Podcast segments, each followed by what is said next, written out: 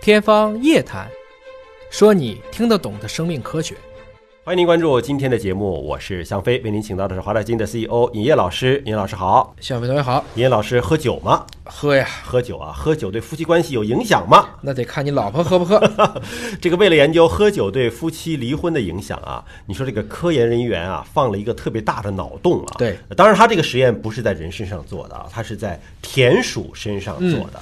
草原田鼠它也是哺乳动物，但是呢，草原田鼠啊，它是属于一夫一妻制的啮齿类动物。对，跟天鹅很像哈，啊这个天鹅也属于是比较忠贞的，但是在田鼠身上研究人们离不离婚，我觉得这个科学家是不是太草率了一点儿？不好做这个实验呢。你首先你这么想吧，你要证明喝酒是不是容易导致夫妻离婚，你怎么做这个实验、你得长期的随访追啊？踪，你还得弄一堆人，让一个喝一个不喝。而且是一个社会流行学的一个研究。过去曾经做过一个关于夫妻离婚原因的调查，嗯，其中饮酒排第三，嗯，第三大原因就是喝酒，尤其是双方只有一个人喝酒的时候啊，离婚率更高。就说两个人都不喝，或者两个人都喝，可能还都稳定。对 一，但是个现喝在一个不喝现在要是证明一下，到底是因为喝酒导致离婚呢，还是因为要离婚了导致喝酒呢？嗯，这就不知道了，所以还得做实验。因为在人身上还有很多其他的社会学的因素所影响啊。对那么动物模型呢，相对简单啊，你就引入一个喝酒的概念，没错那么再加上草原田鼠是属于一夫一妻制的一个对动物模型对，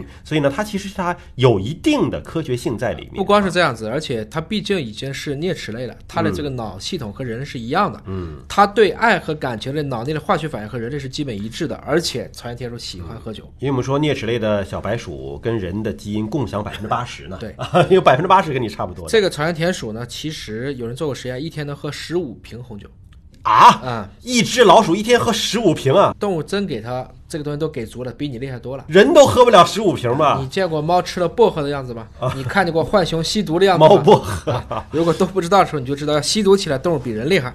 呃，科研人员找到了一百五十只草原田鼠，然后呢，雌雄配对儿分成了三组。对，那么三组实际上就是一个对比实验了。没错，有一组呢是所有的草原田鼠啊都提供水和百分之十的酒精，哎、就十度的酒，乙醇哎、啊。十度的酒，然后呢，嘘还有一组呢是公老鼠啊给喝酒，雌老鼠只给喝水，嗯啊，还有一组是所有的都喝水。对实际上这不就是我们这三个类型吗？对吧？啊一个是说这个一方喝一方不喝，对一个是都不喝，还有一个是双方一起喝。对啊，最后对比说夫妻关系到底怎么样？嗯它这个之后呢是设计了三个仓、啊，这个实验不是这么简单就做完了。嗯对，三个仓怎么弄呢？把公的放中间儿，两边先放一个他的老婆，再放一个别人家的老婆，嗯，这然是后要出轨啊，这是。然后让雄性的这个草原田鼠自由选择，再记录它选择异性所靠近的时间。你猜一下结果吧。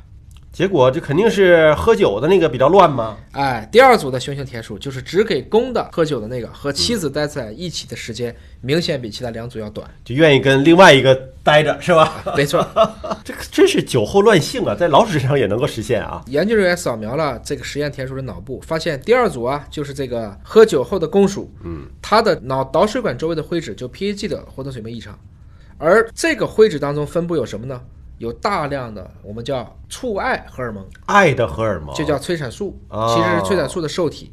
这些发现说明了什么呢？我们还得再进一步去研究。但我们得出的一个明显结论就是在于，因为我们知道人类喝了酒以后，看所有的异性都比以前变得更性感。嗯换言之，为了感情稳定，要不都喝，要不都不喝，千万别一个喝一个不喝。嗯，就一起喝，大家共同去激发我们的爱的荷尔蒙，对吧？你爱我也爱， 彼此互不拖欠，可能会更稳定一些啊。刚才做这个实验，光给公老鼠喝酒了，母老鼠如果喝了酒会怎么样啊？因为这类实验的结果也发现啊，大部分的雌性草原田鼠喝醉以后会更长时间的回到自己的丈夫身边，哦，而雄性田鼠则选择陌生异性的概率会更高。嗯，你也可以理解成他们可能压力选择不同吧。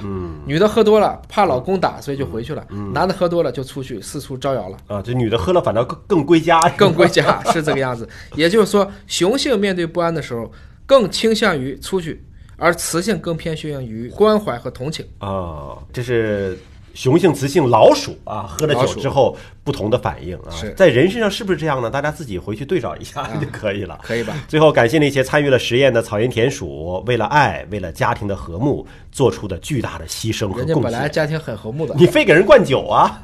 啊，今天节目就这样了，感谢您的关注，下期节目时间我们再会。